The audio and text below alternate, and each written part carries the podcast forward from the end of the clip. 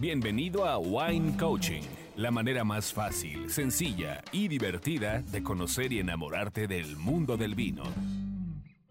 ¿Qué tal amigos? Estamos aquí en la cava del presidente intercontinental y nada menos que con Luis Morones, que estoy feliz de estar aquí, de verdad, gracias por recibirnos, por abrir las puertas. Y pues nada más eh, les recuerdo que nos sigan en redes sociales, en Wine Coaching Podcast en Instagram. Y también, pues que si es la primera vez que vas a escuchar un episodio, es, ya es el episodio 32, entonces la verdad es que no te... Ve hacia atrás porque tenemos unas joyas de, de episodios de gente súper interesante que nos ha hablado con esa misma pasión con la que Luis nos va a hablar el día de hoy. Pero también otra cosa muy importante es que recuerda que tengo un audiolibro en Storytel y te paso un tip. Son de Estamos hablando de alrededor de 20 variedades de uvas en 10 capítulos, muy fáciles de escuchar mientras te bañas, vas en, este, vas en el tráfico horrible de esta ciudad o de donde sea, todos nuestros amigos que nos escuchan. Entonces, de verdad, ve, escúchalo y te paso un tip. Si no has descargado Storytel, adivina qué. Pues vas a tener 15 días gratis, no lo digas a nadie, así que descárgalo, hay muchas cosas interesantes.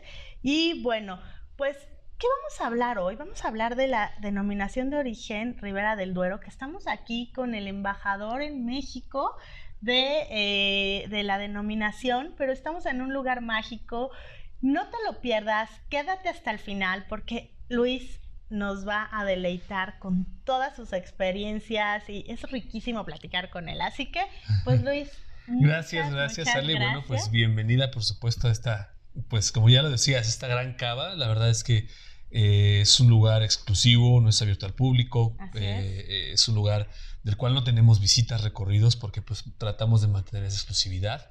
Y qué bueno que estás aquí, porque realmente cuando recibimos a alguien es, es, por decirlo así, no vemos mantel en la mesa, pero es con los manteles largos, es para poder platicar mucho de nuestra, de nuestra cava. Eh, hoy en día, siendo pues el embajador el, eh, de la denominación de Ribera del Duero, pues platicaremos un poquito, como ya lo decías. Así es que cualquier duda que tengas, que tengamos que platicar, con gusto, pues estás, estás en tu cava. Ay, muchas gracias. Bueno, yo honrada de estar aquí con estas bellezas. Y bueno, pues vamos a platicar primero. Vamos a empezar antojándolos. Maridaje. Para hacer el binomio perfecto entre comida y bebida antes de experimentar. Aquí un maridaje con comida que todos comemos a diario. Wine Coaching. ¿Cómo consume Luis Morones la denominación de origen Ribera del Duero con comida mexicana? Porque ahorita me estabas antojando. Sí, sí, sí. Y la verdad es que eso, ya todos los que, yo les digo a todos wine coacheros, ya saben que no me dejarás mentir, Luis, pero nuestra comida es exquisita. Sin duda. No le pide nada a patrimonio, Es, patrimonio. Sí, totalmente. Entonces, ¿por qué creemos a veces los mismos mexicanos que no es gourmet? Sí. Y que la comida que comemos en casa, que un bistecito en chile pasilla, con papitas, o unas chuletas con este. Mira, y empieza ya a lavar. Sí, platillos tan caseros, ¿no? Sí, pero tú ahorita me lo estás diciendo. Yo dije, yo también creo que Luis desayuna este magre de pato. Ah, no. Salmón con caviar y, y, ahorita yo lo vi mimosas, en, ¿no? su, en su en su colación eh, con champán y caviar, pero no. A ver, cuéntanos, ¿con qué has tomado Ribera del Duero? Sí, habla, es, es un tema que inclusive estamos impulsando mucho, eh, el Consejo Regulador, la denominación y un servidor, de poder, poder exponer los vinos de Ribera del Duero hacia el consumidor mexicano de que sepan que no necesitamos tener un lechazo clásico de la zona de Ribera del Duero, que por supuesto es un gran maridaje, ¿no? y si lo tenemos cerca, pues hay que probarlo. Pero la gente en casa que tiene esos vinos, no sé, de algunas marcas de Ribera del Duero, en los niveles roble o cosecha, muy frutales, vinos fáciles de consumir, no tan potentes ni tan pesados, con eh, tanino ligero, vamos, súper agradables, pero vinos ligeros de Ribera del Duero, pues ¿por qué no con la entrada de, diga, aquí le llamamos la entrada de un restaurante, ¿no? Pero en casa quizá la persona que cocina, la esposa, la mamá, no sé, este, en la familia dicen, pues tenemos una sopa, ¿no? De pasta, un consomé, una sopa de lote, una sopa de nopal, no sé, algo tan casero que puede ir con una copita, pues, de, Ribera del Duero, ¿no? De un roble, un cosecha, o o en este momento que está la denominación para vinos blancos ya, o salvillo, ¿no? Cosas tan nuevas, vinos frescos, vinos este, sí, complejos, que son para guarda. He probado últimamente algunos albillo que son buenísimos y que quizá requieren esos pescados que también preparamos en casa, ¿no? Que la, que la esposa hace ahí eh, un pescado pues a la plancha con algunos, este, pues verduras al vapor, un empapelado, este, cualquier tipo de pescadito que puede preparar uno en casa, un atún, ¿por qué no? Un ceviche que se prepara también fácilmente en casa que van para este vino blanco, ¿no? Pero hablando del tema de los tintos de Ribera del Duero, vamos a los crianza reserva con más madera, gran reserva, que quizá los compramos en alguna tienda de vinos, los llevamos a casa, no paga uno lo mismo que se paga en restaurante, pero puedes escuchar un buen gran reserva en casa y no necesitas traer a un chef de afuera que te haga la cocina, ¿no? No necesitas quizá traer ingredientes tan gourmet a la casa, puedes preparar quizá en casa un pollo con mole y arroz a un lado, unas albóndigas, ¿por qué no? Es correcto, una milanesa de res con algunas verduras salteadas, no sé, champiñones salteados, que al final eh, lo que más se disfruta es, por supuesto, el sazón que tiene la persona que prepara, que no lo hace como para quizá impresionar a, los invitados, lo hace y lo cocina para que tenga un sabor rico. Para que cuando se siente a comer, esa misma persona que lo prepara diga, me quedó deliciosa la sopa, me quedó riquísima la milanesa, y los invitados digan, oye, está delicioso y no tan gourmet. Eso es lo que yo hago pues regularmente en casa, ¿no? No, no espero a llevar algo de restaurantes, llegar a casa, servir escuchar una botella de un gran reserva, un reserva de Ribera del Duero y decir, oye, esto está de maravilla o quizá no le va tan bien. Es disfrutarlo nada más. Eso es lo que se. Acabas de decir algo medular que siempre les decimos. Independientemente, imagínate, si nosotros como profesionales disfrutamos de todo, el momento, los tacos, aquí afuera, eh, casi casi afuera del metro, también nos echamos unos taquitos hasta con Boeing, no siempre estamos con... Muy gourmet, ¿no? Super gourmet. Y eso es algo tan rico. Quítenle tanto bluff este, claro que con ustedes el conocimiento que van teniendo con cada uno de los episodios, con toda la información que hay ahora del vino, este, con tantos colegas que hay en todos lados, de verdad, acérquense, quítense ese miedo que le pueden llegar a tener al sommelier. Les juro que somos bien buena. Totalmente, sí, por supuesto. Este, acérquense de verdad, porque para algo nos estuvimos preparando. Sí. ¿No? Sí, sí, Y estamos para ayudarlos. Totalmente. Totalmente. Pero algo que dijiste, el ingrediente secreto, estamos hablando también de ese amor que tienen. Eh, es el momento, yo creo también el como lo estás compartiendo. O sea, eso tiene mucho que ver, ese tipo de maridaje, ¿no? O el día que te despidieron y imagínate, o sea, pues te estar tomando el vinazo más caro del mundo y te vas a ver bastante mal.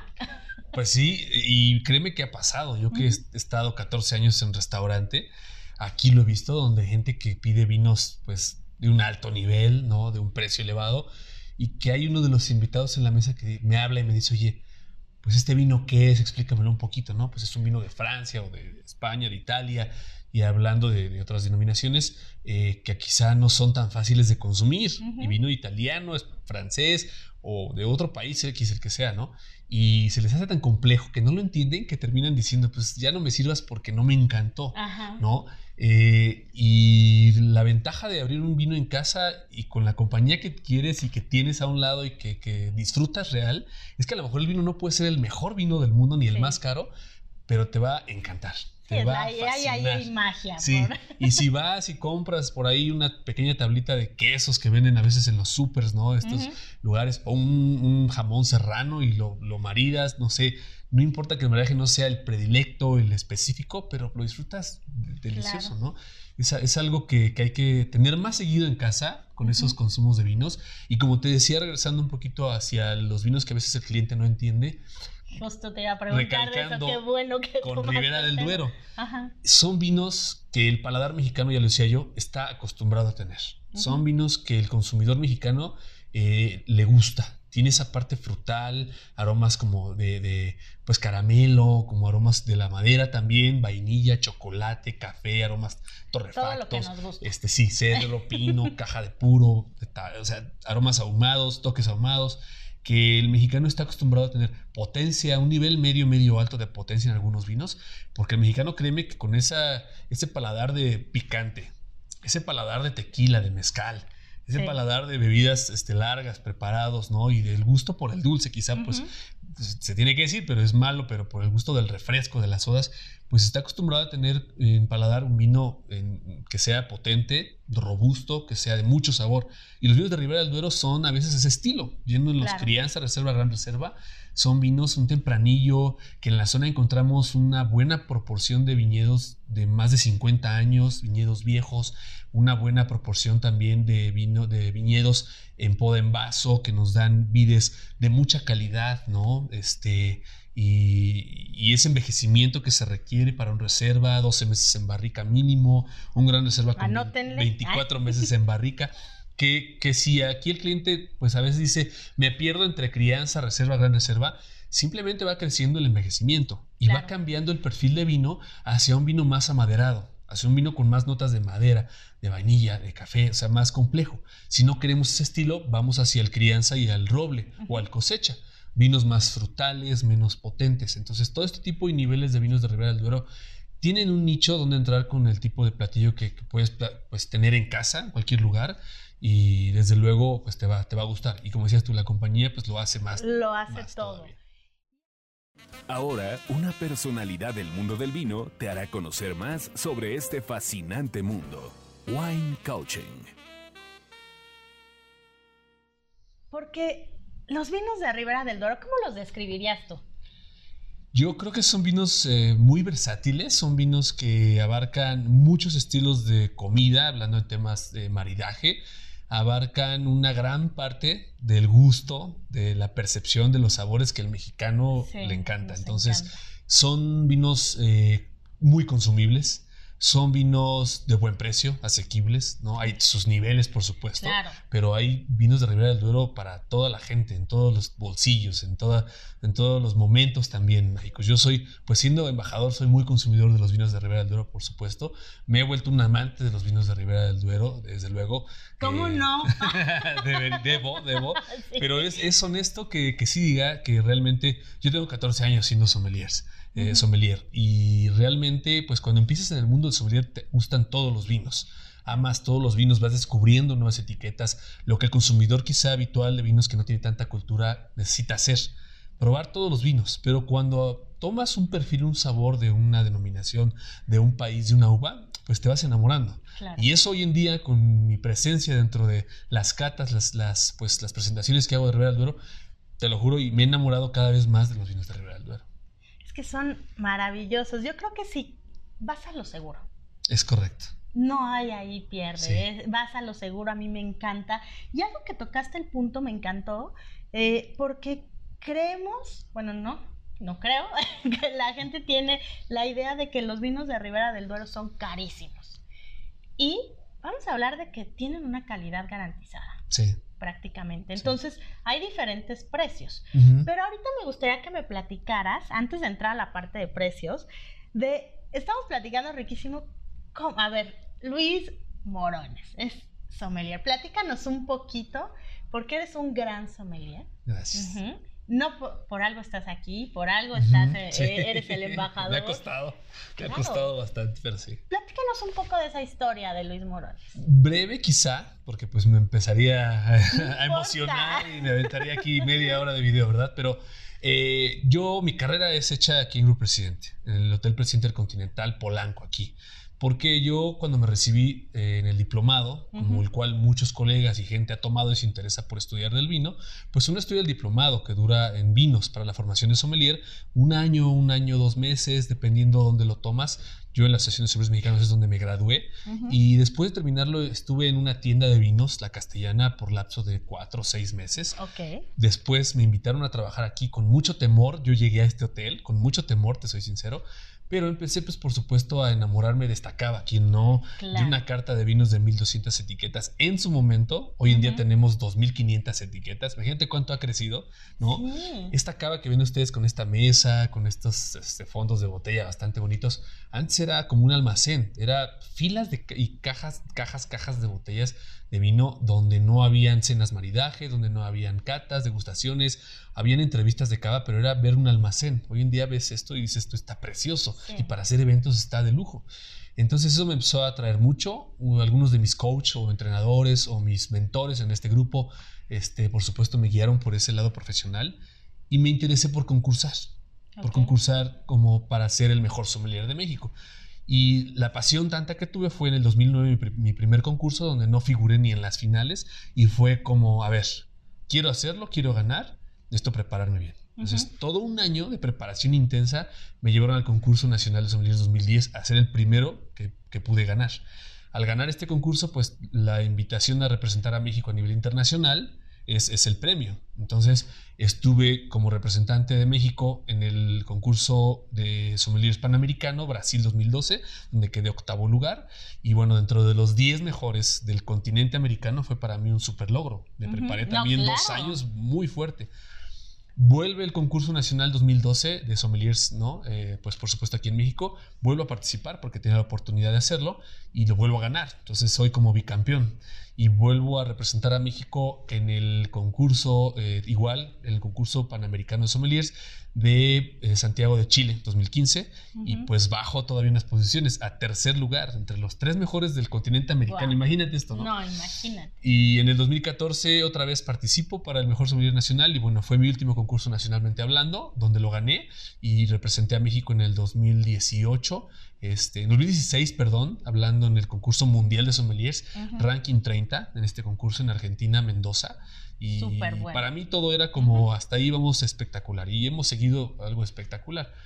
Y entonces este crecimiento de concursos y de, representaciones a nivel internacional hizo que en el 2015 finales, principios de 2016, la empresa, los directivos de, este gran grupo, pues decidieran eh, que yo pudiera estar a la cabeza de un equipo de 16 sommeliers aquí en Polanco, dos más en Santa Fe, dos sommeliers más en Cozumel y eh, creciendo en cada hotel, tratando de tener un sommelier más. En Aloft Querétaro tenemos dos sommeliers. Un grupo que va creciendo siempre y con la idea de tener un servicio excelente en el tema de vinos. Esta cava 17 grados centígrados, puedes sentir el fresco. Sí, está riquísimo. la, humedad, la humedad relativa aquí es de 60-80 grados de humedad. Los vinos están recostados, posición perfecta. Tenemos las condiciones idóneas. No hay un solo ruido, no hay vibraciones. La luz se disminuye cuando no hay alguien de los cavistas, pues por supuesto, eh, sirviendo vino hacia los sommeliers que lo llevan al restaurante. Entonces, estas condiciones de cava que uno puede tener en casa, sin duda. Sí, ahorita, uno, se pregunta cómo guardamos los vinos en casa, ¿no?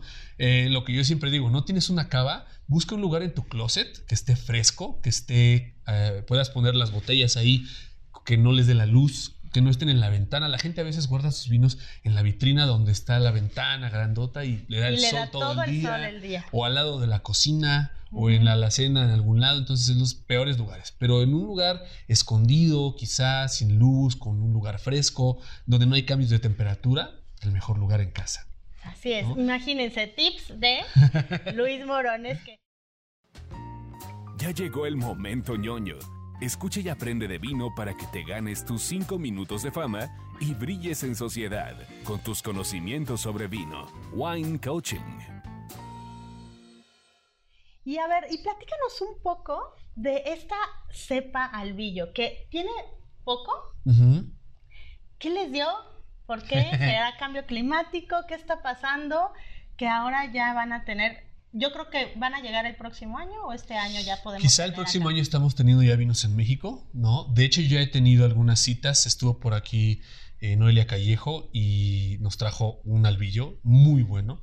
Eh, y he probado algunos que han traído directamente los, los, productores de España, ¿no? Pero a mercado y que los importadores de vino español que traen Ribera del Duero de unas bodegas lo van a empezar a traer porque ya trabajan con ciertas bodegas de Ribera del Duero y esas pocas bodegas, ¿eh? te hablo de alrededor de 30 bodegas que producen ese vino blanco. De las más de 300, 300 y algo, 315 por ahí máximo, bodegas que hay en la denominación, unas 30 están produciendo los vinos blancos. Muchas más, y entre estas, lo producen no de hace un año o dos, lo producen de más años. Han producido el albillo, lo han tenido porque el albillo es una uva que era, es en inicio complemento de los vinos tintos. El vino tinto, pues 75% tempranillo, tinto fino. Eh, el otro 15%, 25% eh, se puede contribuir con Cabernet Sauvignon, Malbec, Merlot, este, Garnacha, ¿no? Y un toquecito de, de albillo para el vino tinto. Entonces ya tenían plantaciones muchas bodegas que han decidido hacer 100% vino blanco, que la denominación lo ha autorizado a partir del año anterior, el 2019 y ya están pues saliendo al mercado, ¿no? Estos vinos son complejos, son vinos potentes, robustos, vinos blancos para gran guarda también, 10, 15 años puede ser que soporten, exactamente, y muy maridables para la cocina mexicana, también estos vinos blancos, ¿no? Bastante bien por el sabor que tienen, por la potencia. Hay fruta, hay notas minerales, hay fruta, hay florales, hay notas lácticas en algunos casos, hay una complejidad en los vinos blancos también muy buena, que cuando lleguen, por supuesto, los invito a probarlos porque son deliciosos estos albillo, ¿no? Y entonces no es algo nuevo, 23 eh, mil, poquito más de 23 mil hectáreas que hay en la denominación por completo, pero eh, alrededor de 500 son para, una, para la uva blanca albillo. Entonces es muy poco para las bodegas que lo, lo producen también, pero pues algunas las hacen en conjunto con el tinto, como lo mencionaba. Entonces, no es algo nuevo realmente, más, más que nada la autorización sí, es muy nueva, pero ya tienen, vamos, ya tienen escuela de estar produciendo vinos blancos en Ribera del Duero. Ah, qué bueno. Y yo la verdad es que nunca los he probado, entonces, a ver, ya estoy, me muero de, de... emoción y yo creo que este año voy a probarlo porque voy para allá, pero bueno. Y algunos datos también, ahorita que nos platicabas ya, eh, lo de roble, este, crianza, reserva y gran reserva, nada más acuérdense, anoten que eso va aumentando el grado de añejamiento de este en, en, madera, ¿no? En barrica. Vamos a hablar ahorita de esta maravillosa cava que está. que ¿cuántas etiquetas tienes aquí? Mira, es, como el... Ah, es nuestro Disneylandia. Es el Disneylandia de los sommeliers, de los amantes de los vinos, ¿eh? Sí, literal. Eh, es muy chistoso que cuando tengo visitas, ¿no? Eh, en esta cava, y de gente que le encanta el vino, porque realmente a veces accedemos a que entre gente a esta cava cuando son apasionados del vino, realmente, ¿no? Y nuestros clientes o huéspedes del, hotel que tienen un acceso directo a esta cava, pues es como si fuera su sótano, imagínate. Un huésped aquí por dos, tres noches dice, oye, sé que la cava está en este hotel, la más importante de Latinoamérica. Eh, ¿Cómo hago para visitarla? Pues es como su sótano. Cuando usted nos diga, puede bajar a visitar su sótano, ¿no? Y vienen, la ven y dicen, oye, estoy en el paraíso de los vinos. ¿Por qué? Porque tienes, lo has dicho, ¿no? ¿Cuántas etiquetas? Son 2.500 etiquetas de unos 22 países diferentes. este, tenemos vinos principalmente de Francia, de Italia y de España, eh, Estados Unidos, Argentina, México, una buena cantidad, Chile, Australia, Nueva Zelanda, Portugal, Austria, Alemania, este, no se lo había repetido, pero bueno, eh, Israel, inclusive Eslovenia, o sea, vinos de China, de Brasil, o sea, una gran cantidad de países de los cuales tenemos al, menos una o dos etiquetas y de los principales países, pues una gran cantidad de etiquetas, ¿no? Entonces, eh, el inventario son 40 mil botellas. Eh, si nos ponemos a contar botella por botella, o sea, no terminamos te aseguro ni en una, semana, yo creo, ¿no? Pero el trabajo que hacen aquí los cavistas es realmente impresionante tenemos un sistema SAP, SAP, el cual con código de barra pues uno va pasando el escáner y va, tomando este, el inventario y pues eh, vamos contando cuántas botellas hay de cada vino, ¿no? Que se hace una o dos veces al mes, lo cual es complicado, ¿no? Para mis cavistas, imagínate. Pero es, es interesante que también los inventarios te llevan a conocer tantas etiquetas que hay aquí. Tantos países de tantas regiones, de diferentes estilos, y tenemos por ahí una vitrina que se ven los vinos donde están firmados, ¿no? De las personas que nos han, las personalidades que nos han visitado, como Pablo Álvarez de la bodega Vega Sicilia, como el, príncipe de Luxemburgo, de, propietario de Chateaubriand, de Francia, de Burdeos, eh, el chef de Cap de Don Perignon, de Moet de Chandon, Paul Hobbs, de este vino pues, tan, tan famoso de California.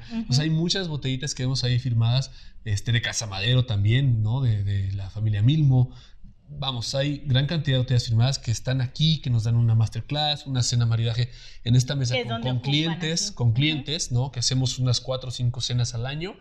Hacemos unos cuantos cursos de vino para gente que quiere introducirse al mundo del vino y cerramos aquí la última sesión para que conozcan, por supuesto, la cava. Entonces, estas visitas y con esas personalidades pues hacen que esto se convierta todavía en un lugar mucho más especial, ¿no? Entonces, sí es un paraíso, sin duda, es este un lugar increíble y ver tanto vino es como... No, es, que es un paraíso, yo es mi sueño así entrar y... un descorchador y una copa.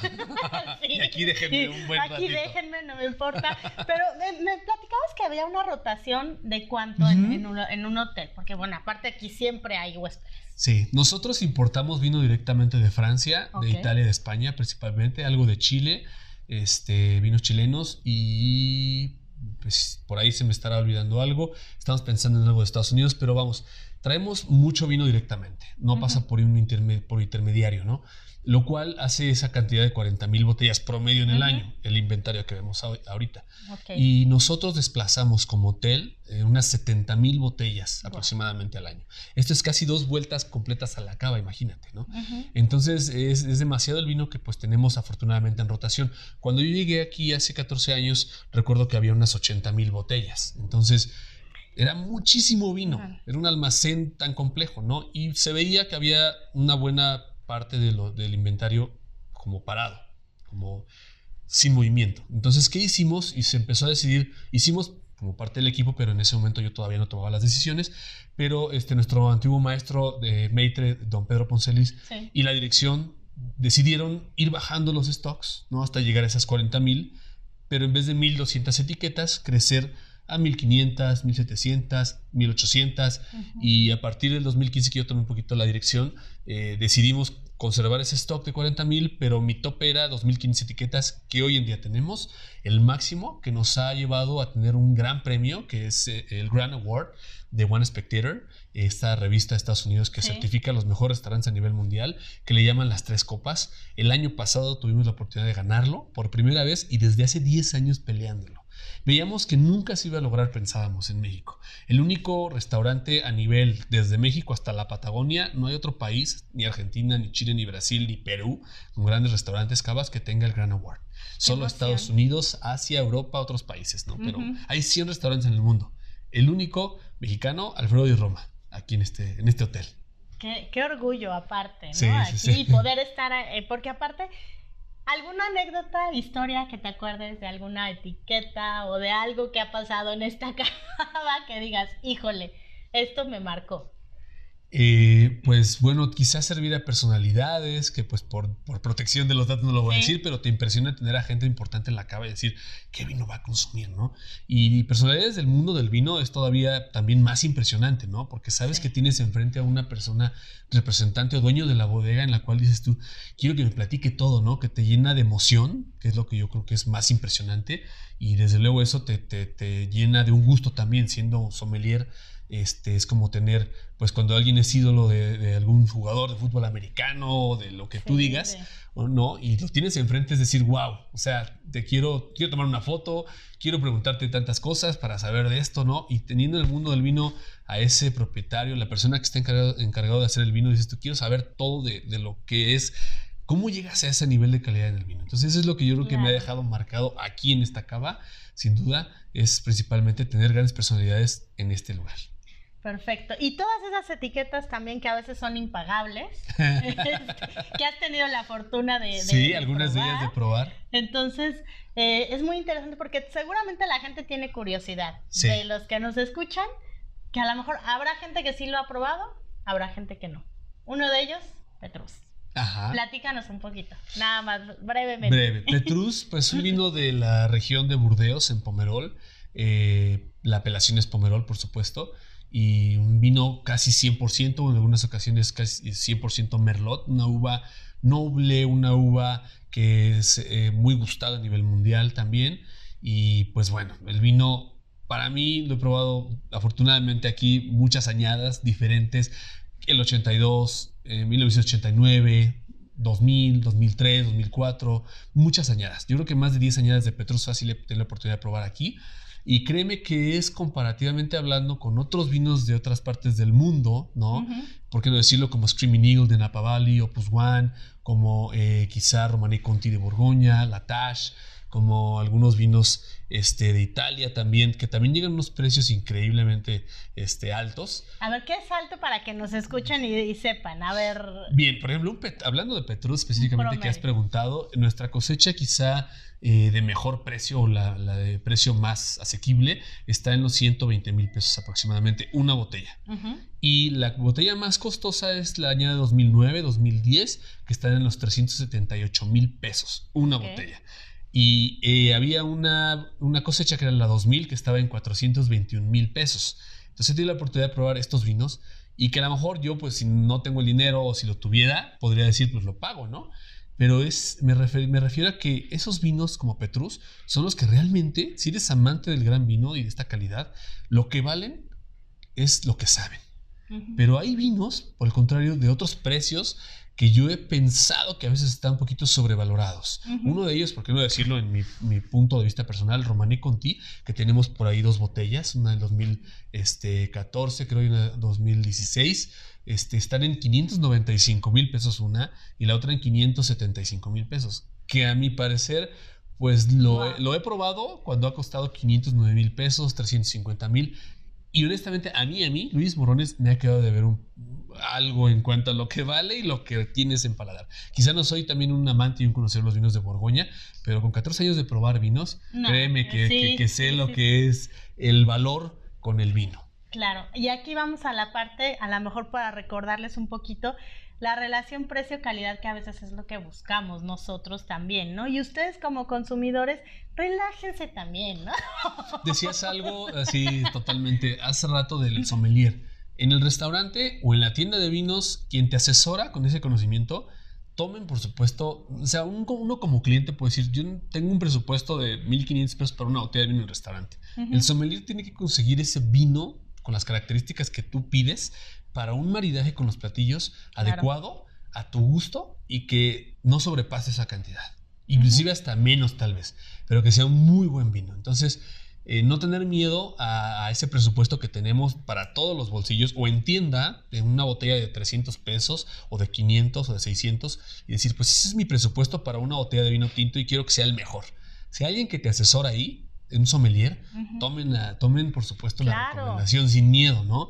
Eh, hoy en día hay tantos blogs, sitios, hay lugares donde se recomiendan vinos a diferentes niveles y precios que hay que seguir la recomendación, ¿no? Pues claro, confíen literal de verdad porque por algo tienen ese conocimiento. En ti, en tus blogs, en tu conocimiento. sí, ya saben que también, pero hay muchos. Yo respeto y me encanta el trabajo de cada uno y de verdad estoy feliz de que nos hayas dado este tiempo. Es un gusto. Este, hay muchas preguntas que quisiera hacerte, pero bueno, es como de, ay, cuando tienes una personalidad, quiero, quiero, pero tiene que trabajar, yo también, todos. Entonces, te agradezco muchísimo.